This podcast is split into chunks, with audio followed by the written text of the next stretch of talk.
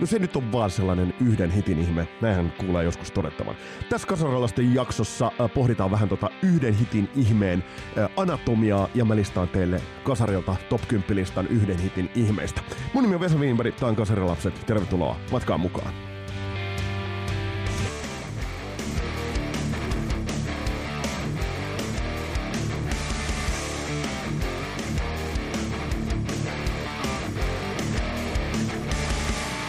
Meillä on Kasarin lapsissa kohta paukutettu sata jaksoa yhteensä pykälään ja, ja se on komea määrä jaksoja se. Ja me ollaan ähm, sivuttu menestystä. Menestys on ollut oikeastaan semmoinen, mä voisin sanoa, että kantava teema, kun me ollaan artisteja käyty läpi. Se, että miten siihen menestykseen on päästy, onko se sitten ollut tuottaja, onko se ollut sitten äh, kenties mm, bändin kemiasta johtuva, oikeasta ajankohdasta johtuva.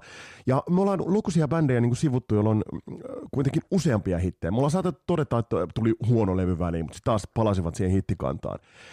Ja se on kova juttu se. Se oli kova juttu varsinkin, jos ajatellaan nyt 80-lukua ja ajatellaan sitä niin kuin varsinkin ylikuumennutta tilaa 80-luvun loppupuolelle tultaessa ja sinne krungepysäkille tultaessa, niin tarjonta alkoi kasvaa niin valtavaksi. MTVn ää, rotaatiossa alkoi pyöriä iso määrä bändejä ja oikeastaan sen hitin hakeminen koska tuli samankaltaisia artisteja, tuli lukuisia tarjolle ja tyrkylle, niin sen hitin hakeminen vaikeutui, vaikeutui. Mutta siellä löytyy kuitenkin useita, useita bändejä, sellaisia bändejä, jotka ansaitsevat tulla tarkastelluksi. Ja tässä yhteydessä äh, mä oon kasannut teille sellaisen kymmenen biisin ja bändin listan, sellaisia yhden hitin ihmeitä. Ja tämä on vähän sellainen tulkinnallinen juttu, että joku voi sitten niin kuin ajatella, että okei, että olihan siltä ja siltä levyltä sekin hyvä biisi ja saavutti suosiota, tai että olihan se seuraavakin levy ihan hyvä. Joo, nyt mä puhun ihan totaalisesta tuollaista niin kuin bängereistä. Ja tuossa on listalla myös muutama sellainen, joissa olisi ollut aineesta sellaiseksi. Eli aineesta äh, isoksi, isommaksi hitiksi kuin miksikä se sitten jäikään vaikka se oli sen bändin sitten se ainoa ja paras listaus. Mutta top 10 listaa tulossa ja, ja lähdetään liikkeelle. Kymmenen biisiä ja noin tuttuun tapaan, noin totta kai löytyvät sitten myös tuolta, tuolta Spotifyn puolelta yhdelle listalle koottuna.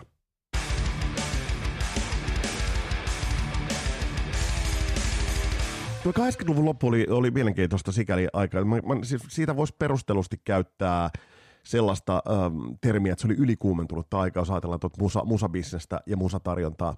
Mutta sitten siellä oli muutamia bändejä, joilla tuntui onnistuvan ihan kaikki. Yksi tällainen bändi oli Bon Jovi. No niin, nyt mietit, että mitä helvettiä Bon Jovi tekee yhden hitin ihmeiden listalla. Mutta äh, jossain vaiheessa tuntui siltä, että esimerkiksi John Bon Jovilla tuli aika sellainen kuolematon olo, että kaikkea mihin hän koskee muuttuu enemmän tai vähemmän kullaksi. Eli sellaisia pikku alkemistin merkkejä tuli John Bon Joviin. Ja, ja tämä on tietysti ihan ymmärrettävää, että jos sä ajattelet varsinkin Slippery When Wet-levystä alkanutta putkea ja sitä hittien, MTV-hittien määrää, niin se on aika, aika ymmärrettävää. Mutta sitten ähm, kaveri osallistui muihin tuotantoihin myös, tuli Blaze of Glory, soololevy, joka on muuten erittäin, erittäin hyvä Young Guns 2 tehty äh, levy. Äh, ansaitsee muuten käsittelyssä jossain vaiheessa. Ja sitten uh, Richie Sambora, Desmond Child, John Bon Jovi kontribuoivat uh, Alice Cooperin Trash-levylle, joka sekin muuten meidän täytyy ehdottomasti käsitellä. Mutta sitten uh, ehkä en tiedä, tuliko siinä kohtaa se vauhtisokeus, kun on sellaisen maailmanpolitiikan liennytyksen hengessä uh, John Bon Jovi alkoi operoimaan venäläisen Gorky Park Bandin kanssa.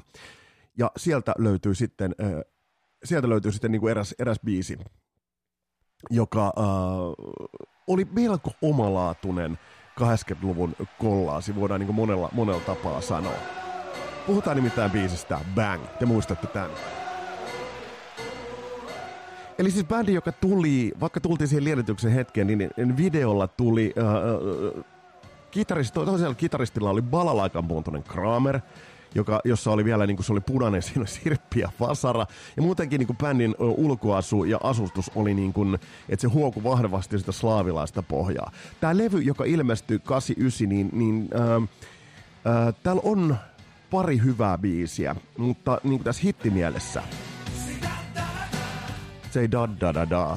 Tämä oli jo korni niin kuin silloin 80-luvulla. Niin äh, tämä jäi ainoaksi listaukseksi.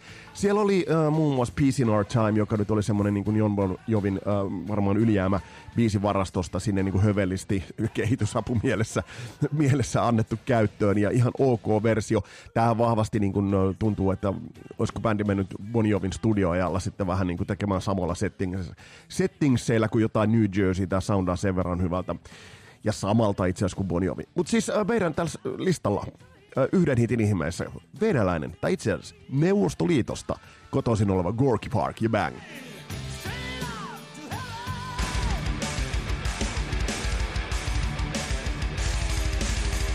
Mm, seuraava listaus uh, tulee itse asiassa Floridasta. Jos mietitään noita floridalaisia bändejä, niin totta kai tulee, kun Leonard Skinner tulee mieleen, mutta isosti niin pitkälti toi 80-luvun bändikartasto painottui länsirannikolle. Ja totta kai se on niin kuin sikäli ymmärrettävää, että koska siitä vähän niin kuin countrymusiikissa Nashville on se, minne artistit menevät, minne artistit muuttavat tekemään sitä uraa. Näitähän on lukuisia storeja. Äh, oliko Poisonkin jostain Pennsylvaniasta tyyliin tai jostain. Ja sinne on, siis sehän on se niin kuin story. Tällä listallakin on muuten esimerkkejä siitä, että kun bändit, jotka ovat äh, muuttaneet äh, länsirannikolle ja pärjäämään. Ja sama homma todellakin niin countryn puolella on toi Nashville. Mutta yksi bändi, joka Floridasta tuli ja ö, vuonna 1989 syksyllä julkaisi äh, ensimmäisen biisinsä. Ja silloin niin kun heräsi niin kun ajatus siitä, että olisiko tässä, koska silloin Appetite for Destruction kairas karseaa jälkeä menestys, menestysmielessä, niin äh, Rocks Gang-niminen bändi julkaisi biisi Scratch My Back. Back. Ja tässä biisissä oli niin kuin ainesta, jos katsot YouTubesta tämän videon, jossa sieltä löytyy vielä bändin ulkoasu, erittäin uskottava, tämä biisi erittäin uskottava, mm, antoi niin kuin osviittaa siitä, että tässä olisi tämmöinen niin katusoundi, aika metallinenkin soundi ja hyvät soundit. Ja hyvistä saudeista vastaa Bo Hill, joka tuotti, tuotti tämän levyn muun Rattia tuottanut, mutta, mutta sitten ei ihan lähtenyt kuitenkaan. Bändi oli kaarannut pitkän uran, siis perustettu 82, ja tämä ensimmäinen, tai tämä debyyttilevy tuli sitten vasta, vasta äh, 1989, eli niin kuin seitsemän vuotta myöhemmin. Öm, levy myi 250 000 kappaletta. Se on muuten mielenkiintoista, nyt mä ajatellaan heti silleen, että buu, ei platina. Platina on se miltsi, ja sehän on niin tässä kasarilaisten katsonossakin, niin platina on se, Amerikan markkinoilla myyty platinalevy on se, se, niin kuin se tabernaakkeli seinätaulu, mihin niin kuin pyritään. Mutta tämä myi 250 000 kappaletta. Hyvä kertsi. Mutta, mutta mäkin ostin ton levyn ja se loppulevyhän on sit ihan niinku sutta ja sekundaa, ei, ei, sieltä löydy toista hyvää biisiä. Scratch My Back on hyvä biisi. Ota soittolistalta haltuun, varmasti johonkin ö, fiilistely sopii oikein hyvin. Eli Rocks Gang Scratch My Back, mennään listaa eteenpäin.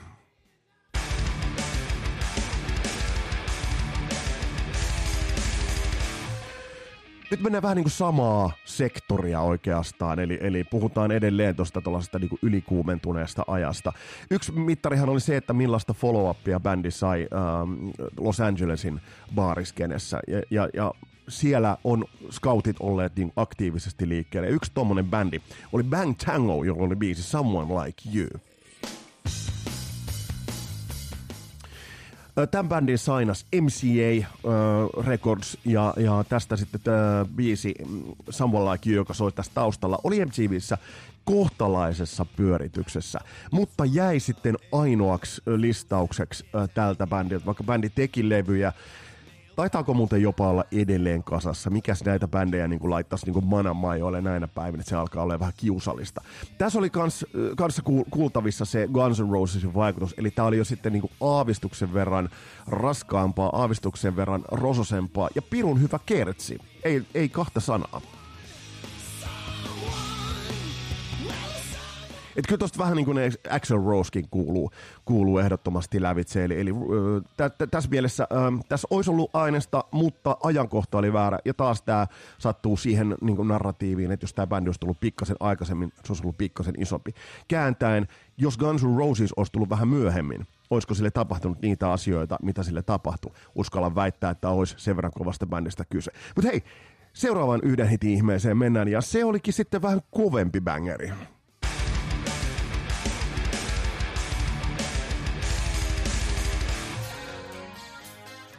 Nättiä, 12-kielistä kitaraa, upeita laulumelodioita. Tässä puhutaan bändistä nimeltä Nelson. Matthew ja Gunnar Nelson, Ricky Nelsonin pojat, tulivat äh, siihen ihan 90-luvun alkuun itse asiassa. Oliko tästä jotain viitettä ja siellä 80-luvun puolella tästä bändistä? Äh, tulivat ja löivät isolla lekalla pöytää niin, että tuntui. Nimittäin Can't Live Without Your Love and Affection meni jenkkilistalla ykköseksi.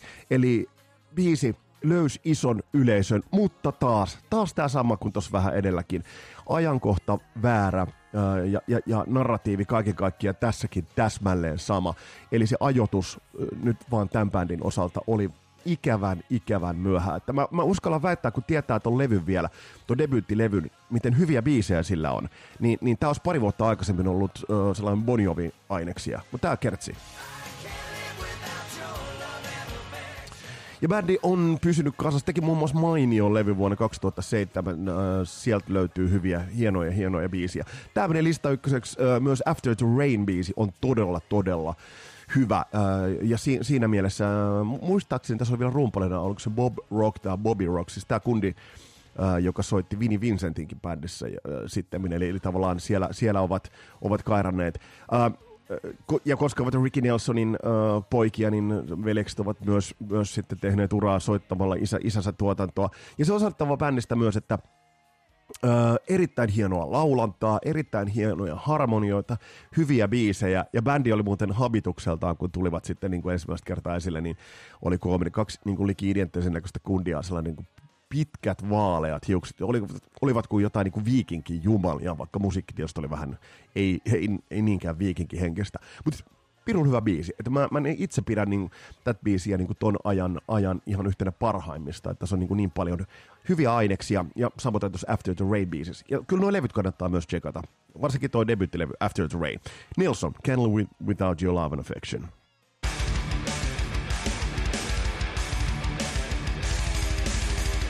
Ja samaa samaa ajankohtaa mennään. Nimittäin täältä löytyy, äh, ei ole kasarilapsissa, mutta tuosta ranskalaistaustasta bändiä ollut aikaisemmin, ellei olla sivuttu sitten Nico McBrainin Trustia, missä hän soitti. XYZ, Inside Out. Tämä muuten jostain syystä Spottarista ei löydy sitä originaaliversiota, että tämä on vähän hitaampi tämä versio, mikä sieltä löytyy, ja ei ole ihan sama kuin mitä oli Don Dockenin tuottamalta debyyttilevyltä tämä Inside Out. bändi, bändi tosiaan Lyonista, Ranskasta muuttivat sitten, oliko 84 maisemissa, muuttivat ää, Yhdysvaltoihin ja siellä tekivät uraa. Ja tämä oli hyvin samanlainen, samanlainen biisi oikeastaan um, sieltä huomioltaan kuin ehkä toi Someone Like You. Eli sai kohtalaista MTV-soittoa, levy oli isosti markkinoilla, isosti tarjolla, uh, mutta mut ei sitten kuitenkaan, että sit, kakkoslevy Hungry, uh, se ei tainnut niinku edes tehdä minkäännäköistä lista, listasijoitusta, mutta tässä hyvä kertsi. Mutta tämä ei, ole se, tää ei ole se originaaliversio, joka silloin levys, levisi, eli tässä nyt saa vähän osviittaa, että millaisesta on kyse. Uh, tuotanto Don Dockenin kädenjälkeä, mikä nyt aiheuttaa sen, tämä kuulostaa ihan Dockenilta soundillisesti. Jopa tuo laulajan niin kuin nasaali honotus ei menisi Ken Templinin uh, seulojen lävitse, ei sitten mitenkään. Mutta ton ajan kuvastoon ja kuvaan ihan kivasti sopivaa sellaista hard rockia. Yhden hitin ihme ihan, ihan, ihan, ihan niin kuin puhtaimmillaan. Ja me mennään eteenpäin, ja seuraava bändi on muuten monella, monella tapaa mielenkiintoinen, ja teiltä on tullut tosta bändistä myös, myös vinkkejä.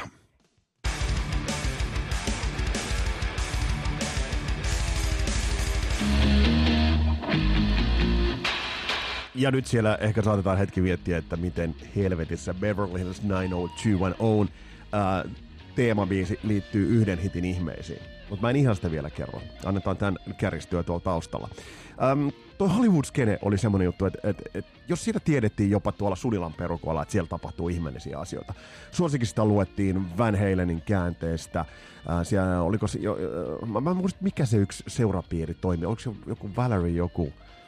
Semmoinen seurapiiri ää, toimittaja Misu, joka niin kuin hengas kaikkien näiden bändien kanssa. Ja kyllä sekin niin kuin antoi itsellekin osviittaa, että se, se täytyy Sunset Stripin täytyy olla melko niin kuin mahtava paikka. Ja, ja meillä on muuten tulos yksi vieras, en, en spoilaa kuka, mutta semmoinen, joka on, on myös härännyt tuolla Sunset Stripillä jonkun verran, niin päästään vähän häneltäkin kysymään. Mutta tekisi mieli kertoa se nimi, mutta mä en kerro. Äh, mutta yhtä kaikki, äh, miten tämä nyt liittyy sitten tämä, tämä äh, Beverly Hills 90210 äh, niin kuin totaalisen juustonen, totaalisen juustonen teema. Yksi bändi, jolla oli yksi biisi, jossa olisi ollut aineesta isommaksikin, ja itse asiassa se oli hitti, niin oli tuon Hollywood-skenen yksi sellaisia niin kuin pää, ei nyt pääsuhaajia, mutta sanotaanko näin, että, että viihtyy sillä stripillä niin paljon, että oliko se jopa, ja siinä skenessä niin paljon, oliko se jopa niin kuin este sille, että bändistä tuli isompi. Nyt se edelleen mietit, miten toi Beverly Hills 90210 liittyy. Malta, malta mielis, malta hetki, mä kerron sulle ihan kohta. Bändi on nimittäin, biisi on nimittäin, uh, soundaa jotakuinkin tältä. Eli bändi on Autograph, ei se venäläinen, vaan Hollywoodista tullut bändi. Vuonna 84. Tämä biisi soi jopa Suomen radiossa. Mä muistan silloin rock-radiossa tämä biisi soi. Ja biisi on nimeltään Turn Up the Radio. Um, tähän liittyy helvetin kornivideo. Ihan siis, mä, mä tossa vähän veistelin, että jos niistä musavideoista olisi saanut jotain. Mutta tämä biisi on, on täydellinen rock anthem. Ja mua oikeastaan niinku kiinnostaa se, että miten bändi niinku kykeni äh, olemaan, äh, tai miten bändi niinku kykeni pilaamaan tämän niinku asetelman, että sulla on tämmönen biisi tohon aikaan vuonna 84. Mutta bändistä nyt ei vaan tullut. Sä edelleen mietit, mitä se Beverly Hills 90210 liittyy tähän. Mieti, mieti, mieti, mieti. Ja älä googleta nyt tässä vaiheessa vielä. Kyllä se vähän yllätyksenä tuli mullekin. Mutta hyvin tää rullaa. Nätisti täydellinen kasarisoundi. Siis se tulee tosta noin, että sulla on niinku tavallaan uh, yksinkertainen uh, rumpu, rummut, basso, mutta sitten on riffi, että se, siihen yhdistetään toi tommonen heleä kiipparisoundi, joku DX7 tai mikä nyt onkaan, ja sitten kitara silleen sopivan muros, murolle siihen taustalle. Mä menen tukehtuu täällä jo. Se tekee ton soundin. Tämä biisi on hyvä, tämä on erittäin hyvä ja tämä on siis täydellinen anthem ja tämä toimii hieno tämä kööri tähän. Öö, no nyt mä, mä paljastan sen. Bändin laulaja oli Steve Plunkett ja Autographin jälkeen hän on tehnyt lukuisia lukuisia TV-sarjoihin, leffoihin äh, musaa ja tehnyt muun muassa Beverly Hills 90210-sarjan tehnyt. Hyvä kertsi. bändin ehkä semmoinen stigma sit ehkä kuitenkin saattoi olla, mä nyt ihan yksi kantaa sana, mutta bändi oli vähän niin kuin nolon olonen. Ja Hollywoodiskeidessä tekivät itseään niin kuin tietoisuuteen. Olivat jollain support-kiertueellakin isompia bändejä mm, lämmittelemässä, mutta isompaa. Että bändi oli vähän tyhmän näköinen. Siis nyt ihan suoraan sanotaan. Jos katsoo tuota laulaa Steve Plunkett ja vertaa, että laitat siihen vaikka David Lee Rothin viereen, niin ero on iso. Bändin basisti muuten on ehkä niin kuin, äh, Jelhei nimi, mitä kellään. Randy Rand mietin, että olis, olisiko se vähän niin kuin Antero Ant. Mutta bändistä ei niinku tullut sen, sen suurempaa. Mutta jos bändi on jättänyt jälkeensä uh, Turn Up the Radio-tyylisen biisin, uh, niin ei bändi voi olla läpeensä paha. Mennään eteenpäin.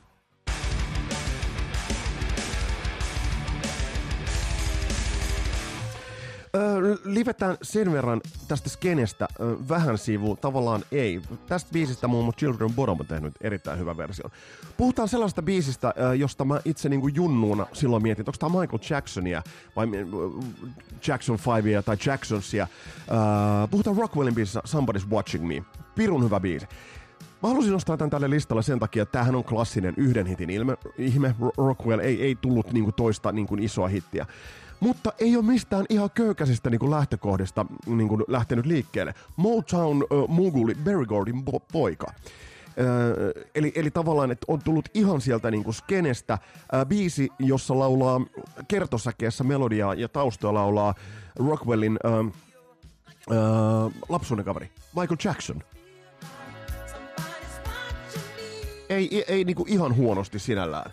Eli, eli, eli, eli siinä mielessä niin, niin um, Kaverin nimi oli muuten Kennedy William Gordy ja taiteilijan nimi sitten Rockwell. Mutta tämä on hyvä biisi, erittäin hyvä biisi, ja tämä niinku päätyi, päätyi rotaatioon. Mutta tämä on niinku siinä mielessä mielenkiintoinen, että vaikka niinku sulla on tollainen niinku moguli taustallasi, ja tollainen moguli siinä sun, sun takana, niin se ei välttämättä se ei lähde lentoon se sun juttu. Mutta hyvän biisin jätti taakseen kuitenkin.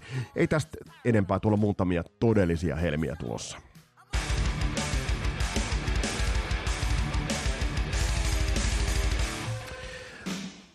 Mä nostan tähän nyt äh, bändin, joka teki sen ensimmäisen hittinsä äh, ja ainoan ison hittinsä teki lainabiista. Quiet Riot, Come on Feel the Noise, Slade Laina. Äh, ja tässä puhutaan nyt yhden hitin ihmeestä.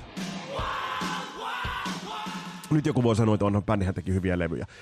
No mainitkaa nyt niitä hyviä levyjä sitten. Quiet Riot kolmosella on jotain niin kuin omat hetkensä. Quiet Riot, sit, jos oli Paul Shordino laulussa, siinä oli Stay With Me Tonight ja tällaisia niin kuin ihan, ihan ok. Mutta kyllä niin kuin kirjoihin ja kansi, vaikka Metal Health on solidi, hyvä levy, Spencer Proferin tuottama levy, mm, taitavasti soitettu, siellä on hyviä biisejä, niin Quiet Riotin ainoaksi isoksi hitiksi jäi tämä Come on Feel the Noise. Yrittivät sitä vielä seuraavalla Condition Critical-levyllä, ja mä muistan, kun mä ostin sen levyn Condition Criticalin, isoin isoin odotuksin. Ja mä muistan, kun mä olin häkeltynyt, miten paska levy se oli. Ja mä olin silloin niin kuin, tavallaan ehkä niin kuin, tällainen taiteellinen luomisen kaaren avaaminen ei ollut mulla nyt ihan selvä vielä niin kuin nuorena kunnina silloin, mutta mut siis se, että bändi ei kyennyt. He yrittivät mm, Mama We're All Crazy Now biisillä tehdä sitä samaa temppua, mutta jäivät kauas, kauas taakse. Tää oli hyvä haku bändiltä, ei kahta sanoa. Saivat ison hitin, saivat miljoonan myynnin. That's about it. Toki todettakoon, että jos bändi saa ykköshitin ja myynnin, se on ihan hiton iso juttu. Mutta tässä kasarilapset ka- katsannossa, niin, niin Quiet Riot jäi kuitenkin.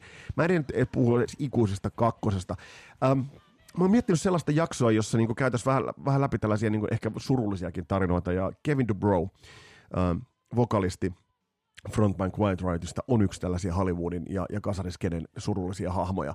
Ää, parantumaton kusipää, ää, pitkälti, jonka, jonka sanotaanko näin, että henkilökemia syihin ää, vähän sama kuin Krokus bändillä, tällä sveitsiläisen bändillä oli se, että, että, että niin kuin bändistä löytyi totaalisia kusipäitä, niin myös Kevin DuBrow oli yksi tällainen.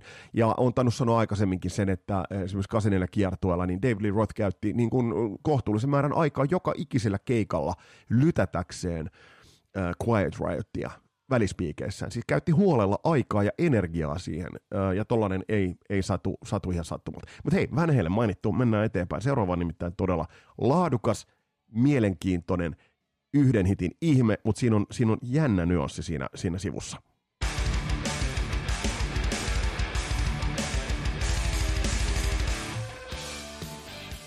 Otetaan kakkoseksi tähän meidän listalle uh, Scandal-niminen bändi. The Warrior on biisi. Ja tää oli semmonen kohtalainen radiohitti. Mutta erittäin mallikelpoinen biisi. Siis kaikki että jos tän, tän niinku kuuntelee, niin Paddy Smith tosiaan laulussa, uh, ja mä niin mietin, että esimerkiksi miksi mikään bändi ei ottanut tästä te, niin tehdäkseen uutta versiota. Täysmittainen niin kasariklassikko, tuommoinen chanttihenkinen alku, vähän niin kuin pikkasen mollin sävyissä menevä säkeistö, ja sitten kun tullaan kertsiin, niin iso, iso nostatus. Paris Smith on muuten mielenkiintoinen ähm, nimi. Huhutaan jopa, että, ja tästä on erilaisia viitteitä, että Eddie Van Halen olisi pyytänyt Paris Smithia Van Halenin laulajaksi siinä vaiheessa, kun David Lee Roth lähti bändistä. Melko erikoiset kuulostaa, mutta nyt tämä kertsi. Hiljennymme sen äärelle. Ja jos Bang Bang mainitaan, mainitaan kertossa käsi, se ei voi olla ihan täysin, täysin huono. Tämä, oli, tämä tosiaan oli radiosoitossa silloin Suomessakin, eli, eli tämä biisi tuli, tuli tutuksi ja erittäin hyvä biisi. Mutta vielä jos palataan tuon Patti Smithin Van Halen juttu, niin, niin ähm, naislaulaja Halen, niin en mä nyt oh, mitä mä nyt sanoisin, oh, no joo, en tiedä pitääkö se edes paikkansa, mutta jos perehdytte Patti Smithiin, niin olisi se ollut erikoinen veto. Mutta tässä biisissä Patti Smith laulaa kuitenkin Scandal ja Warrior. Ja nyt mennään listan kärkeen ja mennään tuohon maagiseen vuoteen 1984.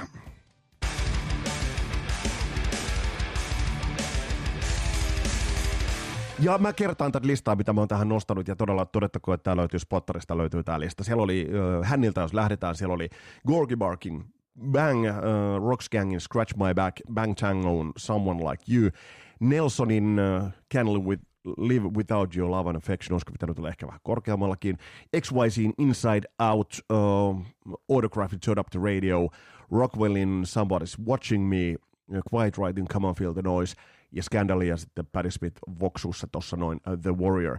Mutta mennään tuohon uh, syksyyn 1984, jolloin Yleisradion rockradiossa aina keskiviikkoisin pyöri rockimittari. Kyllä, televisiossa oli hittimittari ja radiossa oli rockimittari. Siinä oli niin sillä tavalla, että äh, siinä oli kolme, äh, kuusi biisiä soitettiin ja niistä sitten äänestettiin Mä en tiedä, onko se äänestys peräti ollut ihan postikortilla. No en osaa sanoa. Että se on aina niin sitten niin seuraavan viikon lähetykseen sitten saataisiin niin ne, ne, tulokset. Tuskin se, että mikä reaaliaikainen. Net, internet siihen silloin ei, ei ollut. Niin siinä oli kolme niin kuin, tavallaan kolme biisiä äänestettiin jatkoon. Ja olikohan 12 viikkoa semmoinen, semmoinen, uh, semmoinen ajankohta, aikajänne, jolloin se sitten poistettiin se biisi sieltä. Eli, eli, eli se, jos se nyt oli 12 viikkoa peräkkäin siellä päässyt aina jatkoon, niin sitä soitettiin aina sitten joka viikko. Ja oli kaksi biisiä, jotka tolloin tekivät tollalistalla kovaa jälkeä, taisivat olla sen maksimi ajan. No, toinen niistä oli Waspin I Wanna Be Somebody. Mä äänitin sen, on kertonut aikaisemminkin, mä äänitin sen C-kassulla sen biisin niin kuin joka viikko.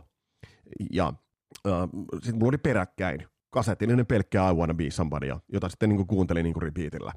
Mutta toinen biisi, joka, joka tuolloin teki ison vaikutuksen ja ei ihan täysin auennut, niin se kuulosti tältä. Eli puhutaan Little Stevenin Out of the Darkness-biisistä. Tää löytyy Spotifysta vähän eri versiona kuin se alkuperäinen. Mutta kuunnelkaa tuo virveli-isku. Ai saatana. Siis olipa lojahdus.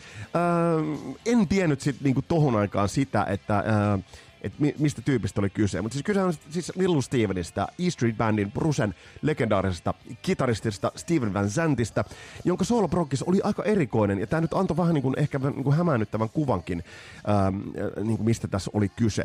Se, mikä silloin niin kuin pisti silmään, oli se, että äh, Little Stevenilla oli semmoinen, muistaakseni semmoinen zebrakuvioinen kitara, jota, jota se piti tuossa eessä, ei se käytännössä tainnut soittaa sitä hirveästi. Ää, ja se oli vaan niin kuin makea sellainen pitkä rotsi. Se video oli aika makea, että siinä oli niin kuin, äh, sellaisia varjoja ja valoja tuli. Ja sitten kakkoskitarassa, nyt voi lausua nimen ihan päin honkia, on John Beauvoir. Eli siis kaveri, joka uh, on muun muassa Kissille tehnyt, tehnyt biisejä, onko Who Wants to be Lonely taisi tais tehdä. Uh, todella tyylikäs, musta kundi, valkoinen irokeesi. Ja sitten uh, veti Jacksonin Flying Vllä, tai Jacksonin siis V-muotoisen kitaralla. Tästä kertsi. Tämä on yksi kasarin musta parhaita kertsejä. Tässä on taas biisi, että miksi tästä ei ole kukaan tehnyt niinku uutta versiota. Tämä on erittäin hyvä biisi, mutta mä muistan, kun mä sitten taisi olla levy, miltä tämä oli, oli Voice of America. Ja, ja mä muistan, kun mä sain sen levy, niin se levy ei muuten ollut niinku mitenkään hyvä. Tämä oli ainoa niinku laatuaan. Ää, mitä tämä on? Tämä on ehkä New Jersey Soundia. Tässä on semmoinen niinku pikkuinen, me... taas tulee näitä kaikuja, kuunnelkaa. Ah, noin se pitää tehdä. Mutta siis... Ähm, tässä ei ollut nyt varsinaisesti niin kuin muuta sellaista, sellaista niin kuin isoa hittiä. Oli se niin kuin hyvin marginaalinen, mutta tämä Out of the Darkness, tämä oli, tämä oli todellinen bangeri leka. Ja tämä on edelleen niin kuin pirun hyvä biisi. Todella, todella hyvä biisi.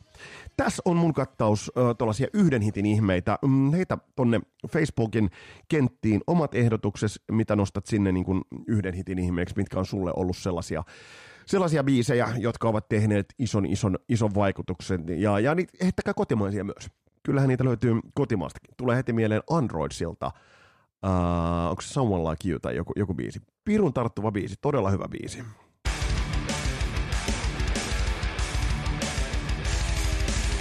Mm, tässä oli tämänkertainen jakso ja se jakso numero 100 lähestyy. Sinne on, on herkkuja tulossa. Ynkkä on edelleen tekeillä.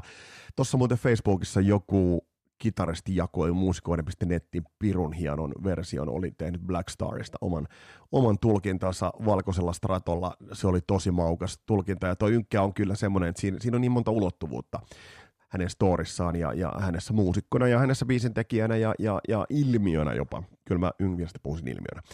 Tässä oli tämänkertainen jakso. Kiva, kun olit kuulolla. Öö, lisää tulossa paljon kaikenlaista. Pysy kanavalla. Mun nimi on Vesa Wienberg. Tämä oli Kasarin lapset. Palataan astialle. Moro!